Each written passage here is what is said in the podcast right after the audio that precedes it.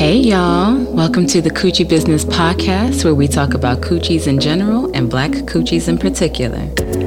I'm your host, Dr. Abigail, a queer Nigerian immigrant working on my fifth degree focused on the natural black coochie. As your coochie curator, I'm here to bring you stories and conversations that'll make you laugh, sometimes cry, but it'll always give you something to think about. Today's episode features the first guest interview on the Coochie Business Podcast, the incredible, legendary, also known as the godmother of reproductive justice, Loretta J. Ross. Y'all not ready?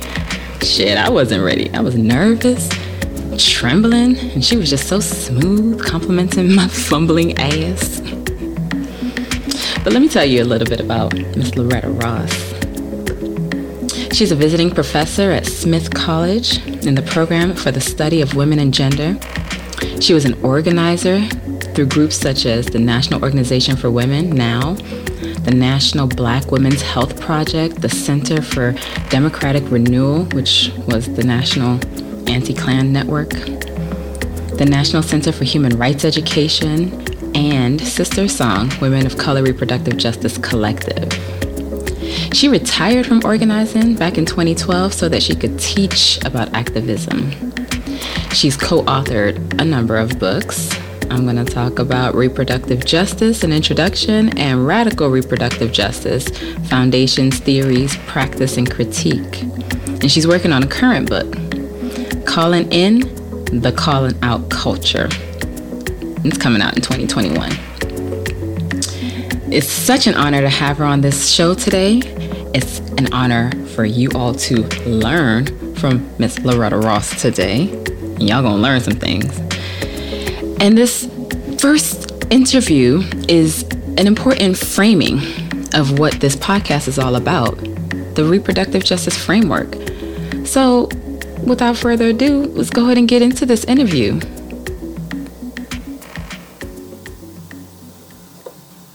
So, when I heard you earlier this week talk, you uh, mentioned a story about the importance of having fun while doing reproductive justice work and social justice work.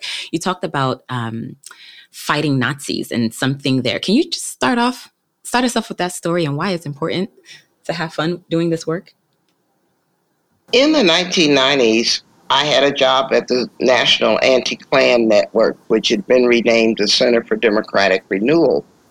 And if you're in Atlanta, in the birthplace of the civil rights movement, you tend to take your work responsibilities in the civil rights movement very seriously. So I was working 16 hour days and really just had lost the joy of life. And one of my mentors, Leonard Zeskind, noticed this about me and he told me, Loretta, lighten up. And he said, fighting Nazis should be fun it's being a Nazi that sucks. and that really helped me regain my perspective mm-hmm. that I was supposed to have joy in doing this work. Toni Cade wrote long time ago that we need to make the revolution irresistible. And that's been my mantra ever since that if you're not having fun doing this work, you're doing it wrong. Mm, love it. Thank you. So, um, one of the reasons, the reason um, I'm so excited to have you be the first interview on this podcast is about, is because the framing of this entire enterprise and my life's work is reproductive justice. And I didn't know the name.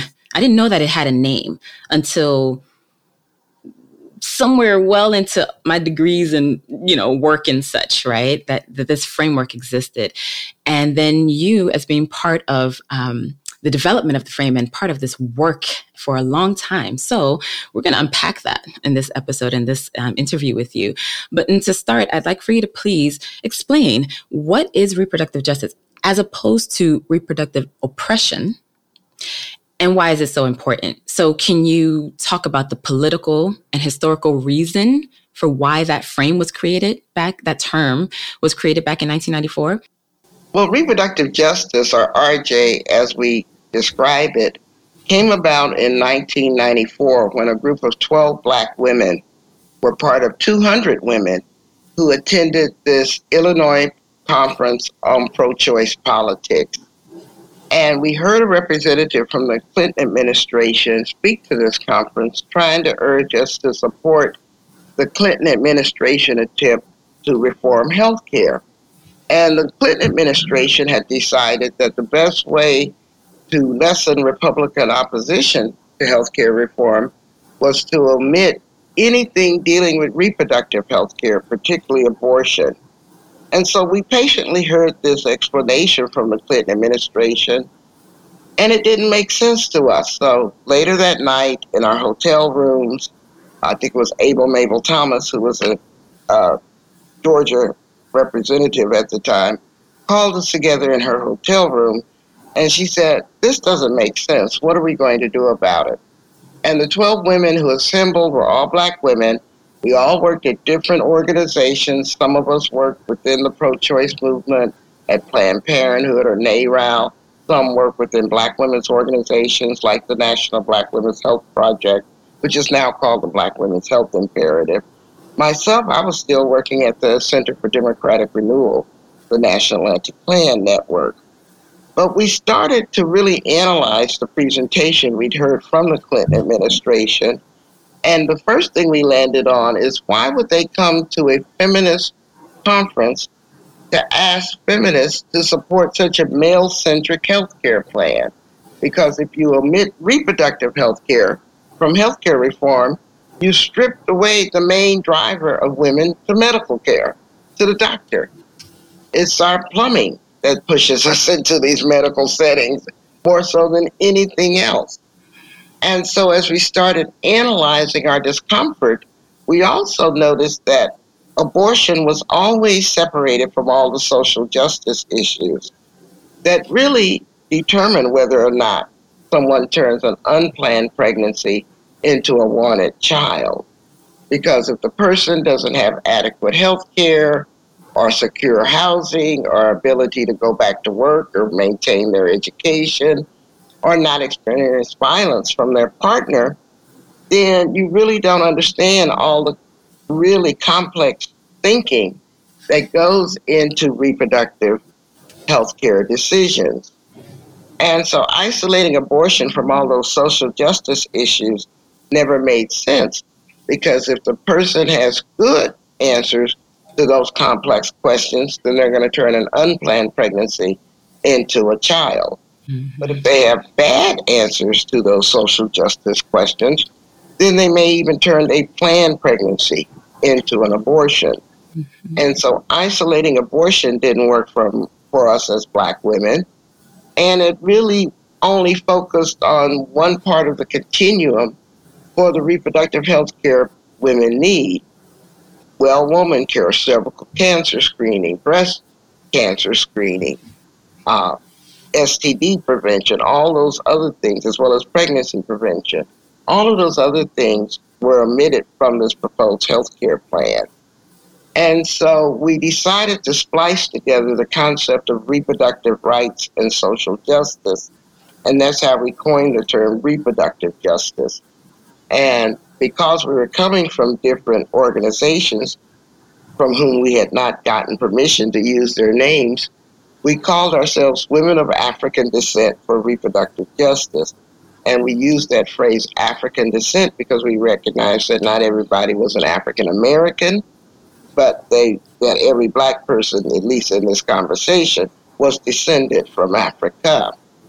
And then we decided to place a full page ad in the Washington Post on August 16, 1994, offering our critique of the healthcare reform plan, and then and then we entitled ourselves for that ad in the post, "Black Women for Healthcare Reform," and so that's where reproductive justice originated.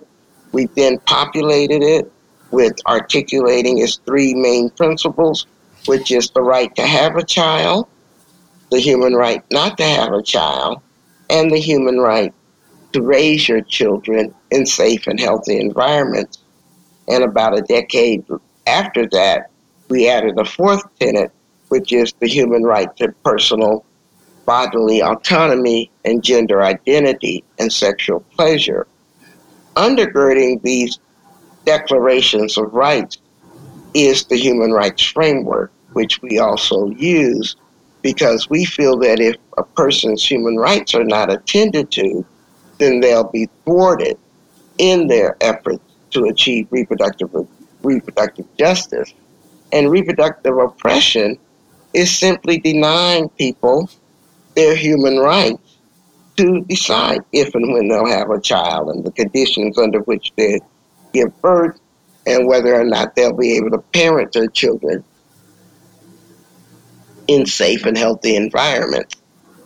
And it takes place in many forms, whether it's through sterilization abuse, like just got exposed in the ICE detention facilities by Dawn Wooten, who was a brave nurse who became a whistleblower, exposing the violations by the U.S. government of people in immigration detention facilities, or the forced removal of children from their parents and the 666 children that the United States government has removed from their parents, and now they can't find the parents for basically kidnapping the children and then creating artificially them in an orphan status.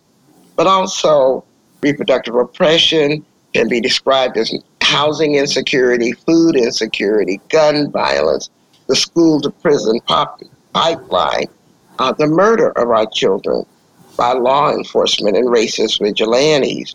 We also critique things like unfair tax policies and credit policies and all kinds of issues, environmental degradation.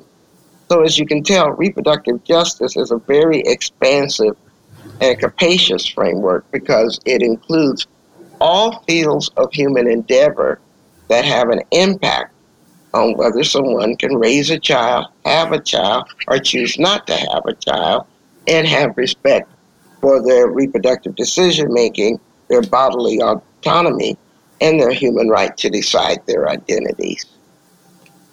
I really, again, back to why I'm so excited to have you on this podcast to explain this framework and why coochie business is everybody's business. and if we're going to liberate some coochies, we all need to understand how coochie business then becomes your business. So, one of the things that you just mentioned, and I would like for you to unpack a bit, is this human rights framework. Because some people are going to be like, well, how does housing rights relate to reproductive justice? So, can you explain why human rights framework and what, why focus on that and what it is briefly, because I know there are different parts, and we'll link to the declaration in the show notes if people want to know more. Well, most people don't understand the fullness of the human rights framework because they think of it as just a political prison, prisoner in torture in another country. They don't really understand that there's eight categories of human rights protection to which we're all entitled. We have civil rights, the right of equality. We have political rights like freedom of speech and freedom of religion or freedom from religion. We also have economic human rights, the right to have an economy meet our needs. We have social human rights, which are your human needs turned into human rights, like your right to health care, education, social security, unemployment, welfare, uh, all of those human needs are actually human rights. They're not just aspirations. Mm-hmm. Then there are cultural human rights the right to practice the culture or the religion of your choice, the right to speak the language of your choice, and have your needs met in that language. Environmental human rights is the sixth category the right to a clean environment and the right not to have your environment poisoned by corporations or the military things like clean uh, water, potable water, access to food that is not genetically modified, those kinds of things. The seventh category is called developmental human rights, and these are the rights that the global south demand to have control over developing their own natural resources and not have Western based multinational corporations come in and steal their gold, their diamonds, their oil, whatever. The eighth category is sexual human rights, and these are the rights developed by the women's movement, demanded by the women's movement. The right to determine if and when you'll become a sexual being, the right to sexual pleasure, the right to decide if and when you're going to have children and under what conditions, the right to marry or not to marry. And so those are the original eight categories of human rights. And I should add that there's an emerging ninth category, which I think should be called digital human rights, because we're mm-hmm. quickly recognizing that if we're not digitally connected, that we won't have adequate access to health care or to education or to banking or a number of other human needs that we have that are connected to whether or not we have internet access. And so people who don't know the human rights framework really don't know what to expect of that framework and how comprehensive it can be used to ensure that we live a life of human dignity and have both affirmative and negative government obligations. The negative government obligation is the government shouldn't tell us what to do, shouldn't tell us what religion we should have or what we should think or believe. Those are the negative rights. But the positive rights is that for me to enjoy health care as a human rights, then the government has to establish a health care system. Or if I want an education as a human right, then it has to provide an educational system and go on, go on. And so we, in reproductive justice, we use the fullness of the human rights framework. So people not just understanding that it's about simple equality, it's about the enabling and conditions so that you can actually exercise your rights and achieve reproductive justice. Absolutely. And I love that emerging ninth category, digital. Um, I'm, I'm, I'm, I'm working on my fifth degree um, in, in, in getting black coochies free, if you will. Um, and and I'm taking a health communications class. I've taken it twice now, once from public health and now from a communications piece. And this health literacy, and for sure, but digital literacy is a big part of that. And if we're connecting that to reproductive rights, if you can't get access to the information, well, what does that mean? And, and I really appreciate the RJ framework in terms of focusing on access. Thanks for unpacking that. I want to shift because now, you know, people need to know what and why this framework um, is so important. But let's talk about you. You know, um, I'm a firm believer that the personal is political, right? And and and and we make decisions. And I I've heard this in, in, in the way that you've spoken in, in, conferences. I've read it in your work. Um, can you what what's your personal story and why is it political for you? What brought you to this RJ work? Not having control over my body is what brought me to the RJ movement and to the RJ work. Uh, when I was 11 years old, I was kidnapped and raped, and that's how I lost my virginity and I didn't have the words to describe what had happened to me, and I was so afraid of even telling my mother what had happened to me for fear that I'd get in trouble. I'm so and sorry. That silence actually made me more vulnerable because three years later, my mother left me with an older married cousin to babysit me, and he decided it would be a better idea to have sex with me and he bought over all this alcohol and got me drunk and had sex with me at 14 when he was 27. Okay. And because this was in the 1960s, he, I didn't have any access to birth control, and I didn't even have the knowledge to use it if I had access to it. So I became pregnant, and at the time, my only option was to give my son up for adoption. But after he was born and the nurses put him into my arms, I couldn't give him up because I kept saying, He's got my face, he's got my face. And I couldn't go through with the adoption, so I ended up co parenting for the next four decades with my rapist until my rapist died.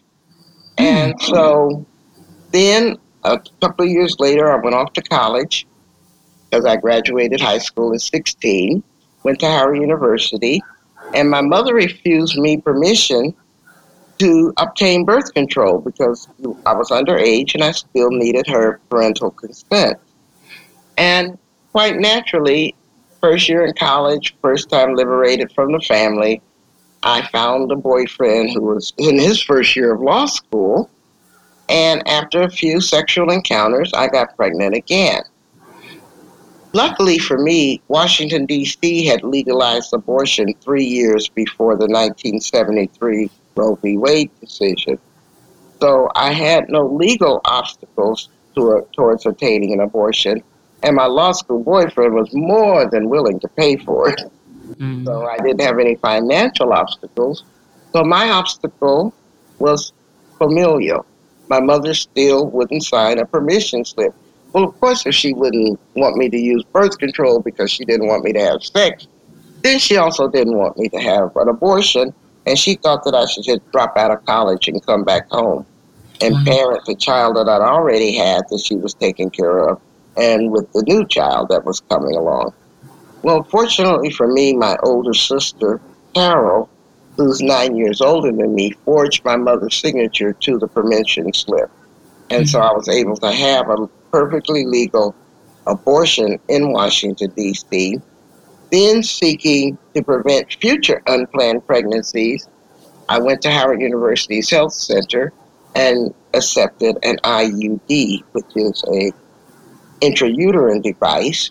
Unfortunately, the IUD they implanted was the Dalkon Shield. And so, a few years after having the Dalkon Shield implanted, at age 23, my fallopian tubes erupted, and so a doctor had to do a full total hysterectomy on me to save my life because I had acute PID and lapsed into a coma. And so I looked up, and my entire reproductive career was over. It was only like seven to nine years. I'd had a baby, I'd had an abortion, now I had a sterilization. So all of that led me to the reproductive rights, health, and justice movement because I was angry. I mean, what happened to me, as you can imagine. Yes. And the doctor who did my hysterectomy was self congratulating himself. He said, Well, it shouldn't matter to you because you've already got a baby. So now you can live your rest of your life without worrying about getting pregnant. And I sued him mm. and bought my first house with the proceeds. So. wow. Warning to not piss me off. Leave it to you to still make someone laugh after all of that. Wow. Yeah, the personal is political for you. Absolutely. I didn't come into the movement because I read about feminist theory or any of those things. It was my lived experiences. As a mm. matter of fact, I had no intention of becoming a social justice activist because I was majoring in chemistry and physics. I was going to ask you about that. End up in a laboratory somewhere conducting research on the porphyrin molecule.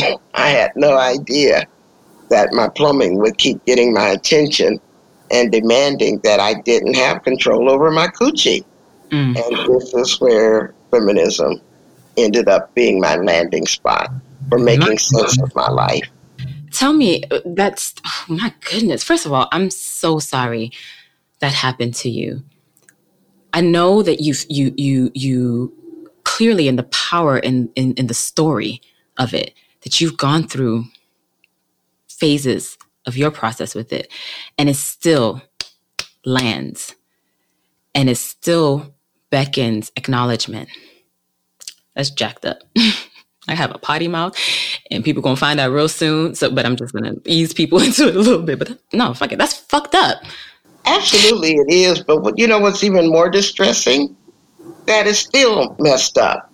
Yeah. That young women who are also 14 years old with yeah. an unplanned pregnancy have a tougher time controlling their coochie and making their decisions whether or not they're ready to become a mother at 14 than I had that there have been so many more restrictions and impediments to obtaining abortions and other reproductive health care than even existed 50 years ago. And that's what keeps me fighting because I don't think any other young black girl should go through what I went through. And I thought that we'd be over this fight by now. But the fact that the people who are trying to impose their domination on women's bodies haven't given up is why we can't give up.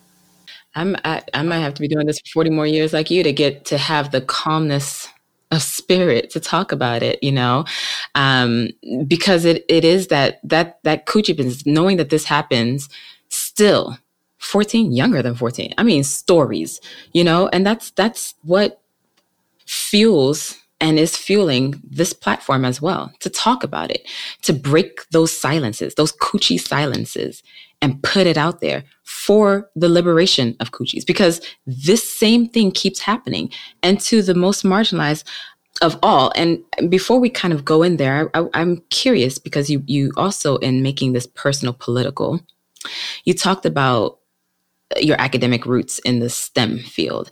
And I'm just curious before I lose this thread, what do you see the relationship of science and technology, especially with what you mentioned about that digital, emerging digital human rights field, and connect that to, I don't know what the emerging term would be, but for people who are imagining what RJ looks and will look like in the future because of what we see on the horizons now.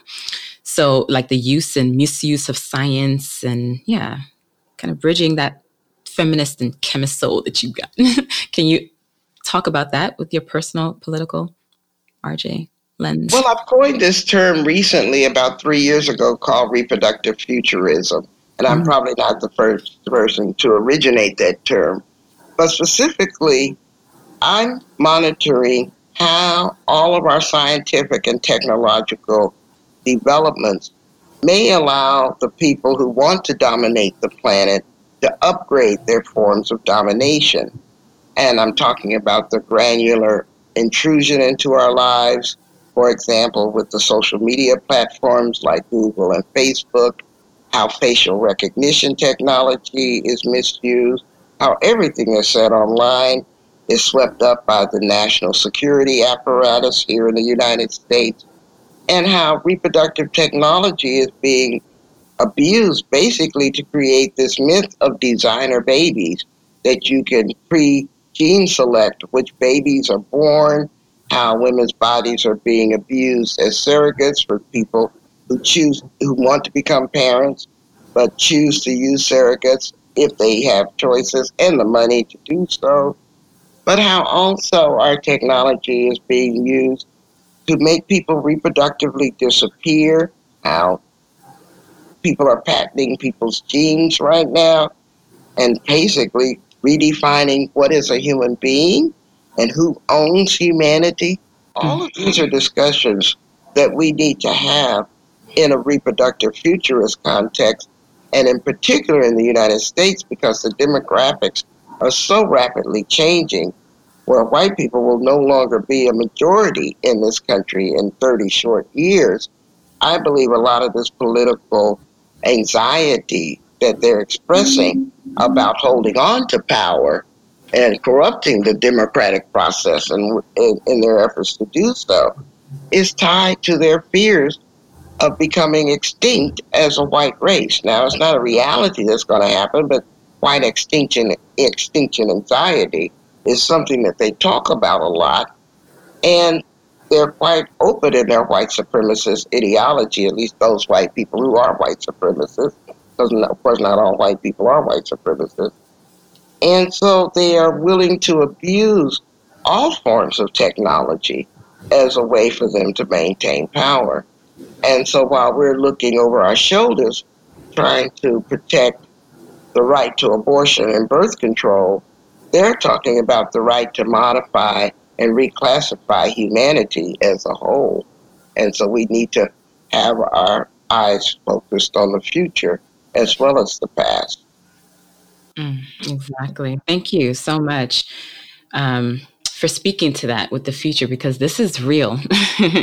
this is very real. Um, and our lives are on the line, our bodies are on the line in so many ways. There's this necropolitics conversation and whose bodies are disposable, whose bodies are valuable, what money factors in. There's a lot to think about here as we talk about reproductive justice framework and what it means to each of us as individuals. I like the, the emergence of new African philosophers that are talking a lot about necropolitics yes. and the disposability not only of bodies, but of whole countries, Whew. where they become just places for resources to be extracted. As a matter of fact, some of us are dystopic enough to believe that most of the underdeveloped world is not ever meant to be developed because a depopulated country can't protect their own natural resources. So we're even raising into into into conversations the conflicts between the global south and the global north and why they seem to be so intractable. But when you use a reproductive justice analysis, you recognize that these countries have their development intentionally stymied, stymied uh, yes. so that they never become competitors for the world's resources and wealth. There's terminology for it in my committee. Um, remember, I'm taking a one of the intersections of my PhD studies um, intersects with global health, international health, if I'm to use a term that I am more aligned with, crit- critical um, international health uh, that describes all of this what you're talking about those structural adjustment programs those intentional designs land grab to make some nations some lands and by consequence the people within those those in those geographic places um, dependent on others and then it keeps shifting and morphing and you know from imperialism to liberalism, uh, neoliberalism, and now whatever this new emerging thing is. So thanks for for for liberalism. we might be able to call it. Say that again. Techno liberalism. Yeah, the technocratic embrace. That term in that mm-hmm. 2nd mm-hmm. You're trying to figure out what to call it. Yeah, there's the, the, the, technocracy. The of technology.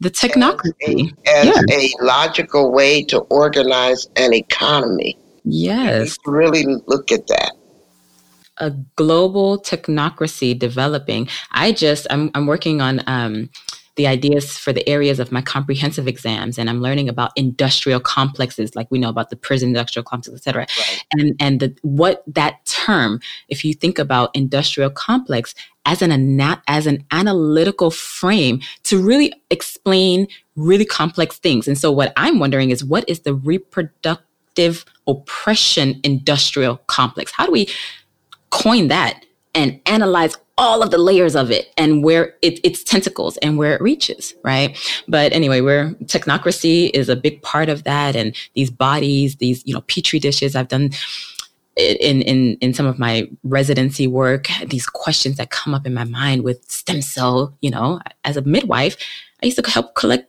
cord blood, and then I would be like, well, where are they banking this? And what happens if someone stops paying for this you know, after five years because they don't have any more money to pay the annual fee and they forgot and what the company promised. Okay, fine. Let's say they kept paying it for 20 years and this child has leukemia or whatever they say that the stem cell future research is supposed to help for. How do you know that that's my baby stems that you're giving me back 20 years later? Like w- ethics, you know?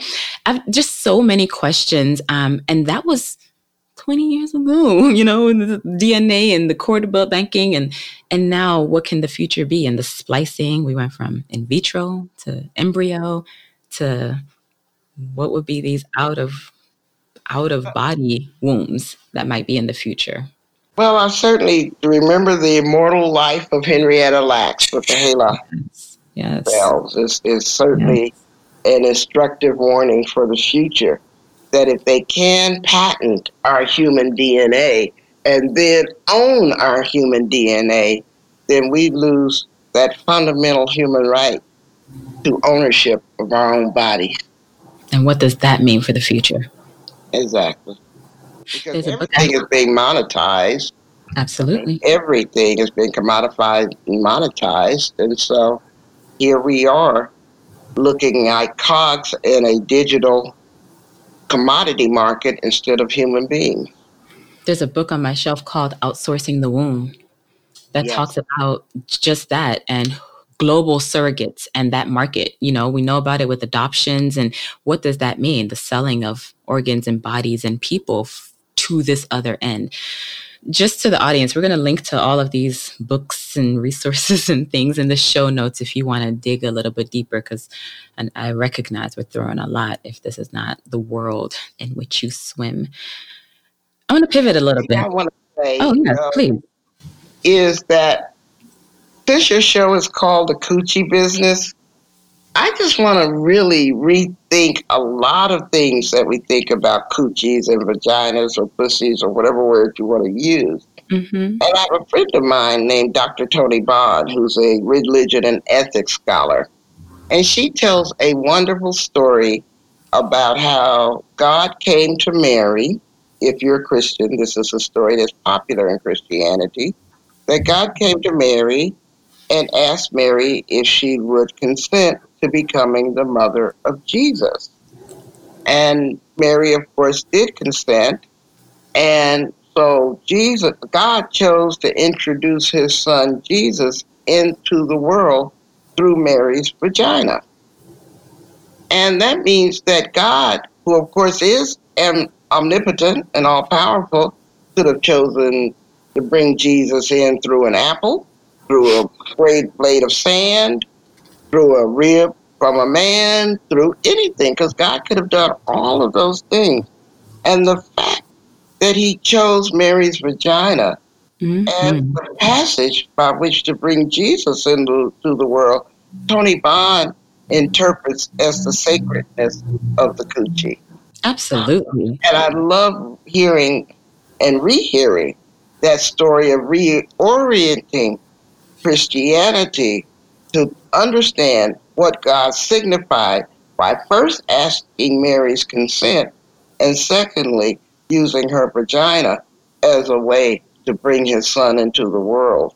And since most religious interpretation is done by patriarchs or men, I think it's now more than time for people to understand the importance of the coochie in mm-hmm. world affairs, and particularly if you believe those Christian texts that talk about the relationship between God and Mary. Absolutely. You know, I really appreciate that you bring that up because I have a book and I've actually I'm I'm I'm, hoping that this will be my next framing guest. Dr. Joseph Gibson wrote a book when God was a black woman and why she is not now. And I found out about that book when I was having a conversation. I was in San Diego and it was in 20 was it 2014 I believe, maybe 16. It was right before I was leaving. Um, and I was I was laying out and on this year there were a lot of moons, these full moons that were blood moons and harvest moons and really low and really red and really full. And there was also this solar eclipse that was happening. And on, on, this particular day, there was a lunar eclipse and a solar eclipse, some things that were happening in the sky. And I remember during that day, I love the sun. You know, I was born butt naked on the equator. I love the sunshine. I need it. So I was laying out in the sun, enjoying myself. And I was just really just grateful. I had immense gratitude for my melanin and how protective it was for me at that time. And then later on in the evening, it was have the the the moon thing, and I I love the moon and what she symbolizes. Um, and I was just floored and awed and being grateful for my womb. And I was like, wow, sun, black, moon, woman. I am cosmically, if you really just want to take symbol- symbolically, celestially phenomenal as a black woman, and we are. I bring that up because where I was when that epiphany came to me was um, a couple, and they, um, and the, the wife told me about uh, a book when God was a woman. And I, I was like, what? We were having a conversation. And so I looked it up. I was like, I've always felt the the eradication of the divine feminine. What's the history of it? My father is a pastor. I grew up in the church, born in Nigeria. I was literally born in the church, you know. And then as an immigrant to this country, and just the things that you see and how the church was oppressing women. I remember very young. I was like, I'm not getting married. I'm gonna be like Mother Teresa then if if this is such an abomination to our cultural beliefs you can't argue that I'm marrying Jesus now. and they kind of back down. And then I kept getting more degrees and they, they can't really, you know, God first, your education second. Well, hey, I'm still, I'm still doing that. so, so anyway, when I, when I ordered that book and I was so eager to read about this history of this woman who whatever her background, I still to this day have not read this book actually because when I was looking for, eh, even though I have it, I was looking for an advanced copy to read, one of those digital quick peek things, and I found this book titled "When God Was a Black Woman." And why she isn't now. And the abstract for the person who wrote this book, a black man, was the fact that he read her book, looked her up, and really called her out. I want to ask you about calling out and calling in, but really called her out about um, the omission of the race of this feminine deity that she was speaking of historically and the eradication of it across multiple types of religions and spirituality, a fact, right? And so she traces that, but then erases the race of this divine feminine being that she she outlines when all of her previous work was about how you cannot separate those two. And so then here she separates, she ignores, she omits it. And so his per, his point was, well, lies of omission can be very dangerous. And he proceeds to write this book. It is phenomenal. And so I'm hoping that he will be the historical framing um, for this conversation to to to really illustrate what you just what you just spoke about with with, with Dr. Bond. Um, and and I'm, I'm curious where a lot of those conversations and research will come um, in terms of the curiosity there. But thanks for bringing that that up too. I was going to ask. I was going to ask you about um, pivot to to the the years that you've been in these streets doing this work and what you've observed regarding, um, I guess, the appropriation of terms like reproductive justice or intersectionality. If you can, you know, put this your answer to this question into the context of your upcoming book and your thoughts on call out culture and speak to the positives and the negatives of sharing versus ownership, acknowledgement. Like, how should people think about these terms and how to use it, especially for the purposes of liberation? Well, it's a common practice within Black feminist theory and praxis that we offer our geniuses to the common, to the intellectual commons, generously and purposefully. And so it's always amuses me when people try to steal something that's freely given because it mm. speaks more to their character mm. than the gift that they're trying to steal. Mm. And so I don't really spend a lot of time policing the boundaries of reproductive justice.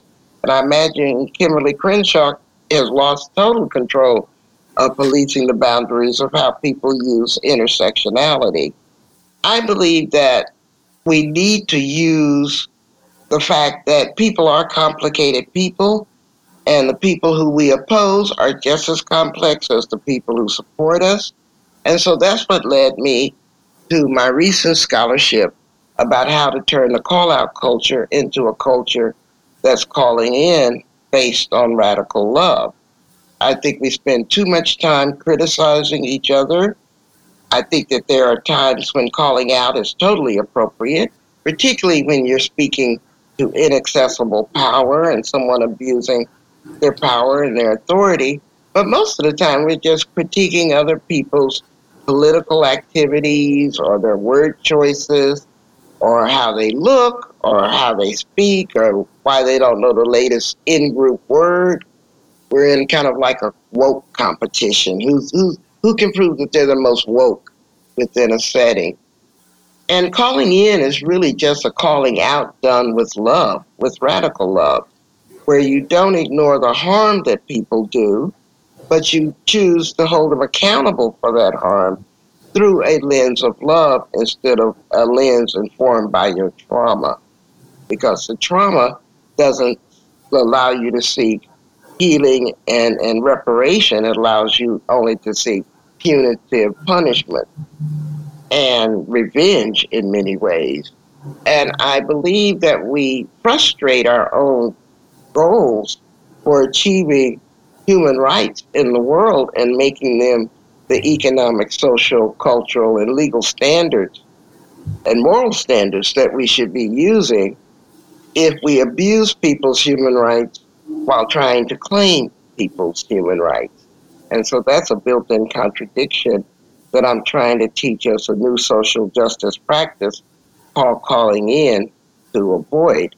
Because calling out, in its essence, it, repli- it replicates the prison industrial complex that we say that we oppose, but we tend to embrace its methods of punishment, exile, shaming, and condemnation because we think that those are the, the, the tools we need to use to do good work. And I challenge that assumption because if you act like an oppressor, then you are an oppressor.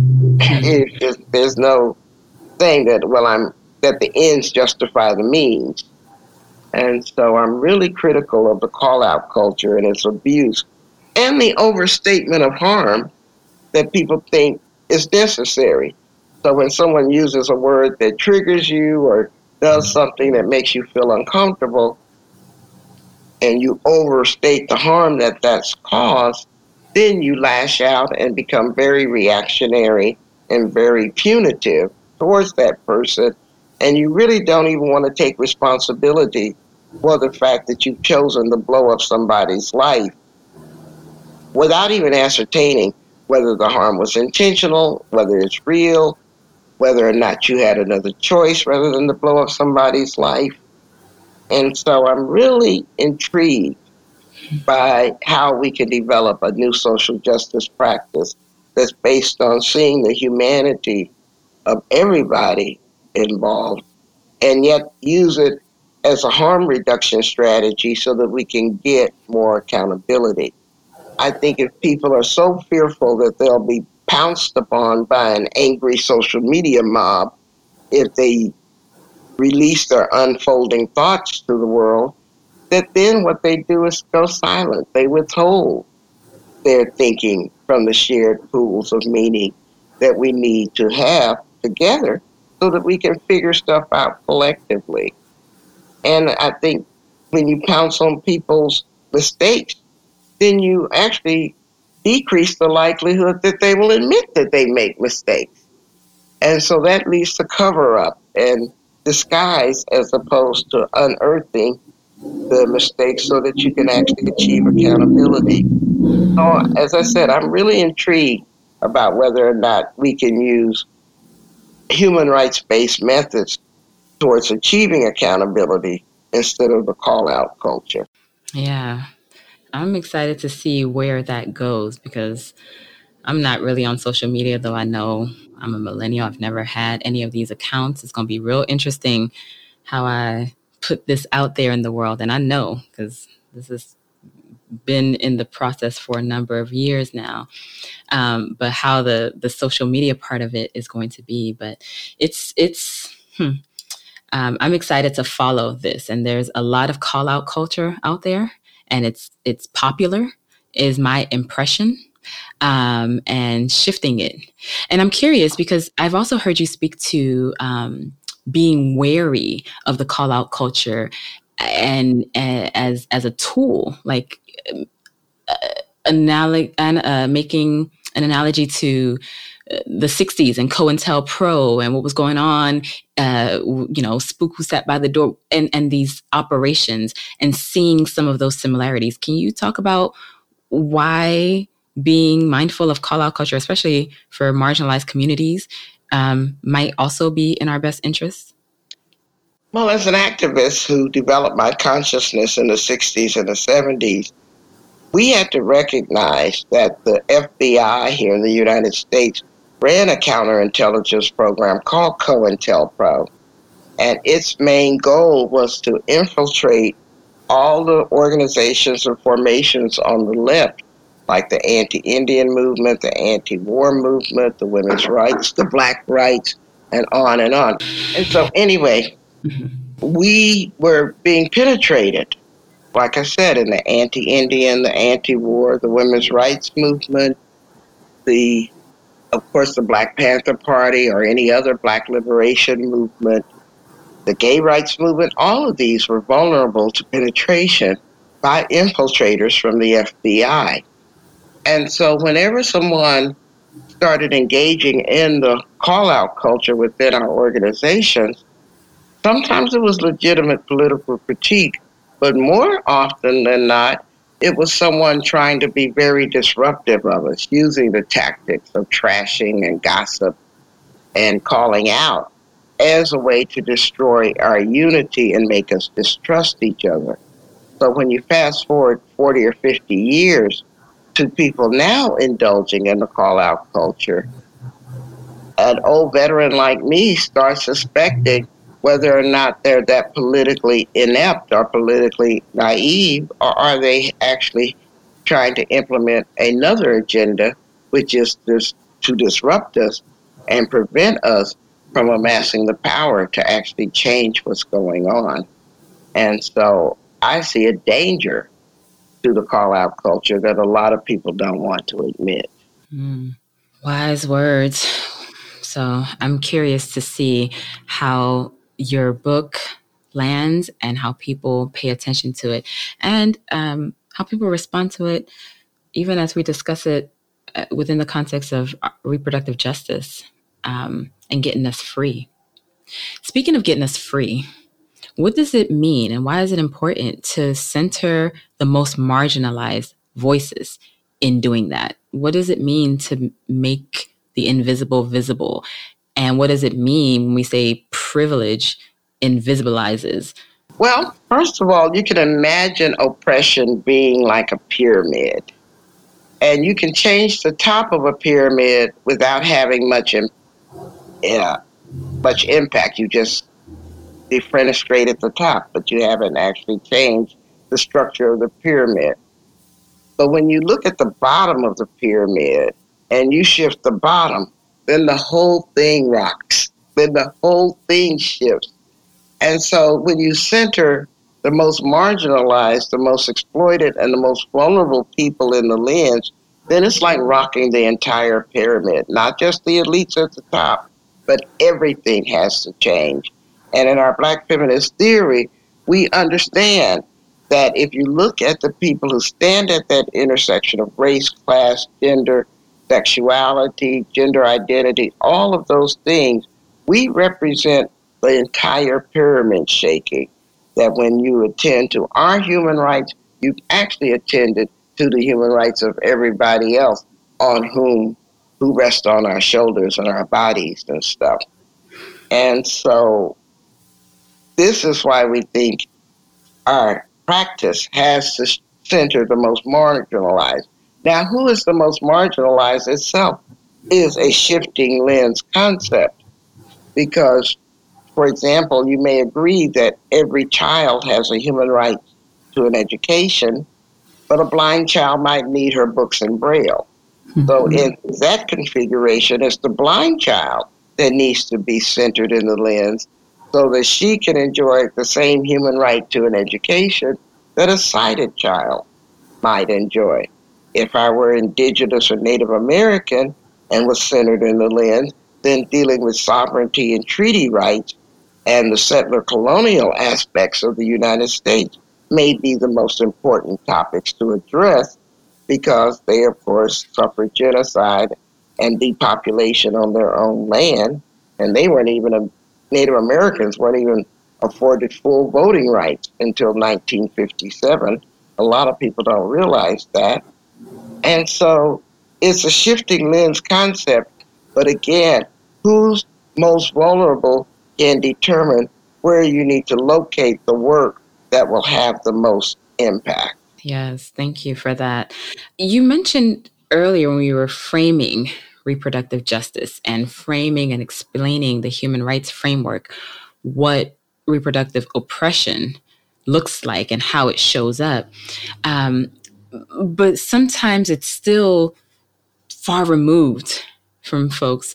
Um, can you give, or, well, so let me explain. Sometimes I'll, uh, I've shared that there are incarcerated coochie owners that are pregnant, that are shackled, or like you mentioned, while the giving birth, right? While giving birth, and people are like they're going to get up and run out of the hospital in the middle of their labor pains. But yeah, I mean, right? And people were like, "What? No." So, can you give some examples, some unsuspecting examples that you've seen, you've heard of, that you know we can link to in the notes? Like, no, no, no, no, this happens, and well, happens. Mm-hmm. Well, there was a big expose by Justice Now out in California where prison authorities were sterilizing women in a very coercive way. You can't say that they did it without their permission because they made a devil's bargain with them. They basically told these incarcerated women that we will prohibit your existing children from visiting you if you don't agree to be sterilized and not have any more kids. And so technically they had their consent, but realistically, they were using the coercion of the prison industrial complex as a way to achieve their own specific goals of reproductive management of people who are incarcerated, which of course met, met their other needs because there were no pregnancies to result from the from the sexual abuse by male prison guards of mm. these women who mm. were incarcerated mm. because of, of an inconvenient pregnancy. And so we see so much evidence, whether it's pushing dangerous contraceptives onto people when it's limited to only one option, where other safer and more woman controlled options are not distributed as eagerly. It's about not paying attention to the chemicals that's in our food, whether or not we have to go to work around chemicals that could then have an Im- impact on both sperm and eggs I mean, there's just so many ways that our reproductive processes are interfered with in such a normalized way we don't even think of them as reproductive oppression.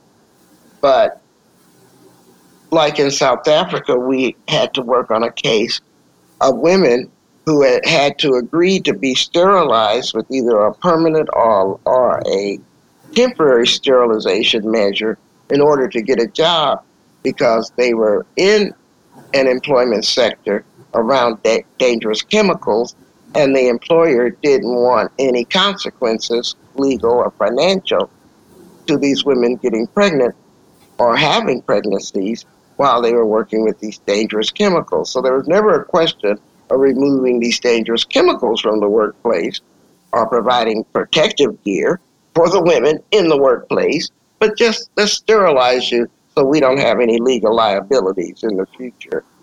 And so we have all of these reproductive oppressive policies embedded into our routine operations. And we, as black feminists, have to point out how these are reproductive oppressive policies and not just business as usual. Hmm. Quickly, what's a Mississippi appendectomy? Well, this is a term that Fannie Lou Hamer and others in Mississippi talked about because it became so common when black women went to a healthcare provider for something happening with her tonsils or a toenail infection or whatever to, have, to leave the hospital with an with a hysterectomy. And so they colloquially started calling it the Mississippi appendectomy, that you had appendicitis and you came out sterilized or that mm-hmm. you have to have an ingrown toenail removed and you came out sterilized, or that you had an ear infection and you came out sterilized. It was such a routine practice of illegally and immorally sterilizing black women that people like Fannie Lou Hamer, who was a noted civil rights activist, started calling it, not so jokingly, a Mississippi appendectomy. Tell us about the history of SisterSong and Brother Beat. Mm. Well, SisterSong was a collective of women of color organizations, 16 of us, four black, four Native American, four Asian Pacific Islander, and four uh, Latina, that came together in 1997 because we felt that we could be stronger and push for better public policies, better, better healthcare services, and so we recall SisterSong, Women of Color Reproductive Health Collective. And the name SisterSong was chosen because in our planning meetings, we were sitting around complaining about the same things the lack of money, the lack of staff, the lack of support, the lack of respect. Because when you work on coochie issues in our communities of color, you're kind of like outraging the people who can be, you know, tied to respectability politics. And we worked on everything from teen pregnancy to STDs to HIV AIDS to abortion. All of these issues were those that made our communities of color nervous, and yet we weren't quite embraced by the pro choice majority white women's movement because we insisted on having a sturdy analysis around white supremacy and neoliberalism within our politics. But the founders of SisterSong, the 16 of us, were both pro choice and pro life. So that was never a debate or an issue with us because we represented a continuum of how women of color think on these issues. And the name SisterSong, like I said, came from us complaining about all our different challenges. And one of our members, Juanita Williams, she said, You know, we're all saying the same thing. And if we learned to sing our individual songs in harmony together, we would be so powerful. Mm. And so SisterSong became both a name and a metaphor for mm. women of color working together, singing our individual songs in harmony together so that we can achieve power to change the reproductive oppression that takes place in our communities. And so we decided to use the reproductive justice framework as our organizing framework, and it became very popular. And a few years after our founding, we had our first national conference in 2003 where we launched the reproductive justice framework. And it became so popular that we not only were other women of color brought to our first conference, which ended up with about 600 people at it, but the left wing of the white women's movement, the more radical wing of the white women's movement that had a critique of white supremacy and neoliberal capitalism, also came to our conference. And that's when we opened up our ranks to admit white women, men, Middle, uh, North African, Middle Eastern women, all kinds of people, everyone who cared about the human right to reproduction and all of its reproductive politics became members of SisterSong. And then four years later, we sponsored our first conference based on the on the premise that if you can't talk about sex, then you can't talk about the consequences of sexual activity. And so in 2007, we sponsored our first Let's Talk About Sex Baby conference. And that has become one of our signature events because we create those pro sex pro-sexuality spaces within the reproductive politics movement where people can talk frankly about embracing sex as a human right and as a and sexual pleasure as a human right. And so we try to maintain that leading radical edge and also SisterSong makes sure that reproductive politics are discussed in other movements. Like we formed a partnership with the Black Lives Matter movement because although the Black Lives Matter movement was founded and led by black women, they were more personal feminists than political feminists. And so they had not put reproductive justice into their plan of action and had not recognized that when the police or a white vigilante kills a black child, that that's reproductive oppression that that mother and father experienced. And so we move into the domestic violence, the anti rape movement, the economic justice, the environmental justice, all with this very intersectional, interconnected reproductive justice analysis where we show them that everything can be tied to whether or not populations are nurtured so that they can flourish or they are assaulted and depressed so that they either get treated as subhuman or they are made to reproductively disappear, like the necropolitics analysis. And so now SisterSong is, however, you can subtract 1997 from now, then they're that they're, they're that many years old because I can't. I have bad math right now, and I'm really pleased to how we grew from that set those first 16 organizations to over 80. But then we recognized that the majority of women of color weren't in women of color organizations. So in 2003, when we opened up our ranks to white women and white men and black men and, and other people, and uh, that we needed to provide a way for individuals to belong to SisterSong. So we're like a moderated federation. We're a federation of, of 80 organizations, but we also have individual membership. And then once we admitted men to our ranks, then the men wanted to have their own space to start talking about how reproductive justice affected them. And so SisterSong gave rise to Brother Beat, which of course is just the name they chose. I, when I think of Brother Beat, something more gutter gutterish comes to my mind, but this is the name they chose. And then in 2007, we started QPOC, which is Queer People of Color Organizing uh, within SisterSong. And so we try to live our intersectionality in, in a very palpable way by providing our black feminist theory to everyone for them to use as they need to. And then we build that movement so that we can amass our power to affect change.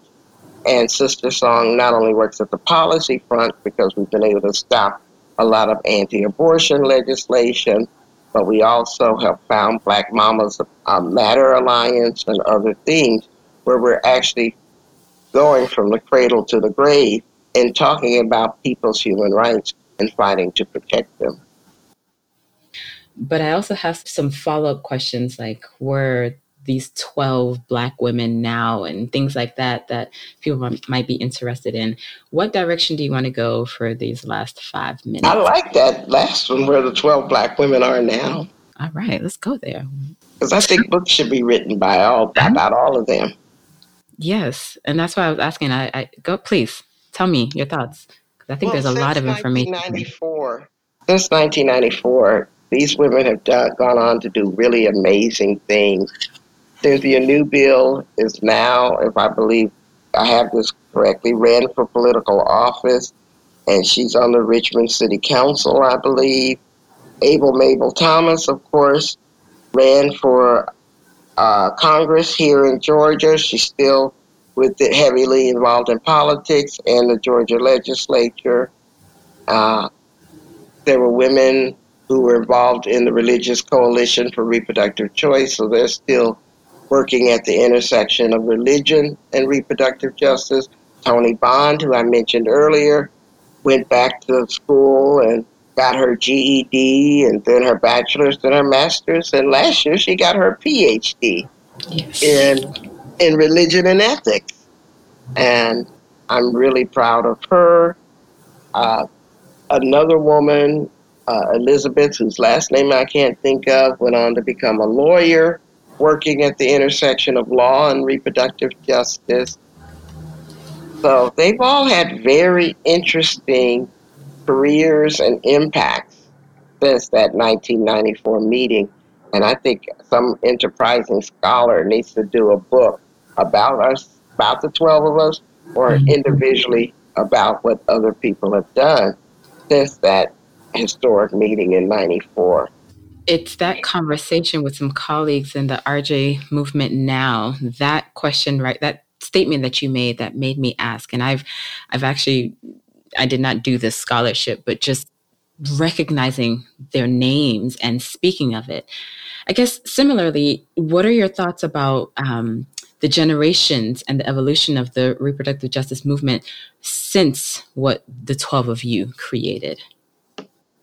Well, the thing that has most surprised me since the origination of the reproductive justice framework is how it's traveled transnationally. Mm-hmm. And so that I was laying in bed one day just idly listening to NPR, and the Minister of Health of South Africa appeared on the news feed because she was testifying at the United Nations and she said that she was going to rearrange the entire Ministry of Health according to reproductive justice principles.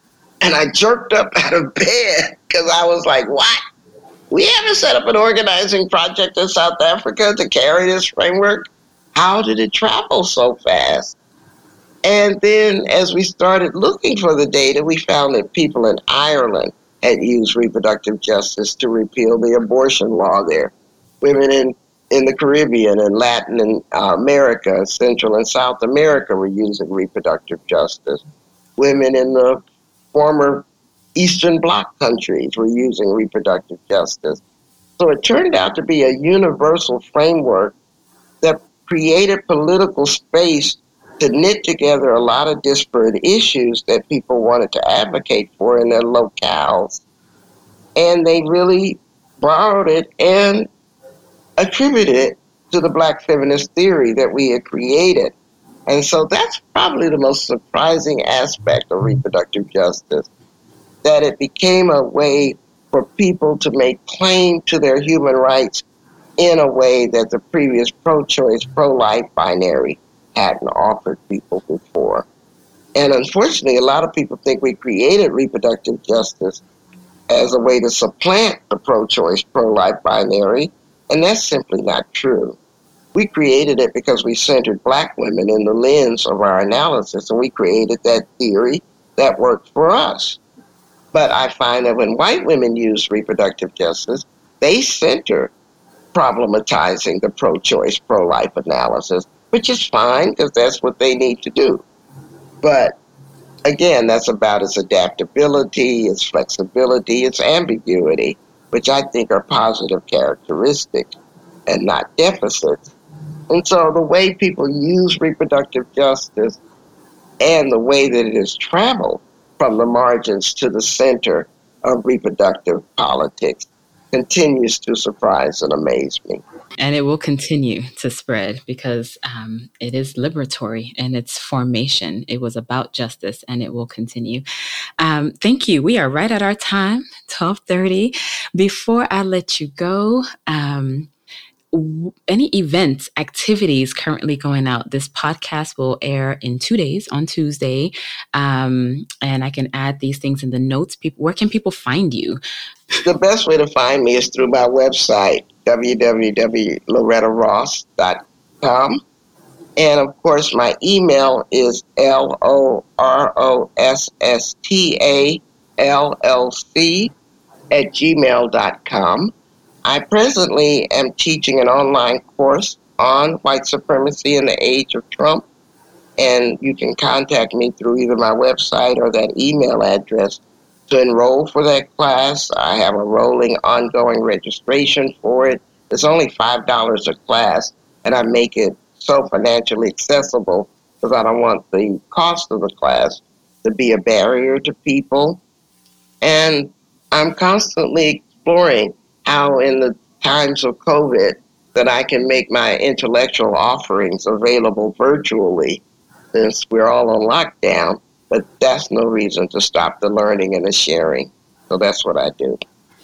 We are grateful here on Coochie Business to have your generosity in sharing your intellectual um, genius with us, your personality, your stories, and your time. Thank you so much, Loretta for being here today. Well, thank you for having me. With that said, thank you for joining us today for some coochie business. Join us next week for another coochie conversation you will not want to miss. Did something on today's show make you go, what? Well, let's talk about it. We want to discuss your coochie questions and share your coochie stories. And you can submit them to us at questions at coochiebusiness.com or stories at coochiebusiness.com. And coochie is spelled C O O C H I E. And we just might read them on air. Now, you can help the Coochie Business Podcast grow by making it easier for new listeners to find our show. And you can do this by making sure you're subscribed on your podcast platform of choice and by rating the show and leaving a comment with a review. Bye.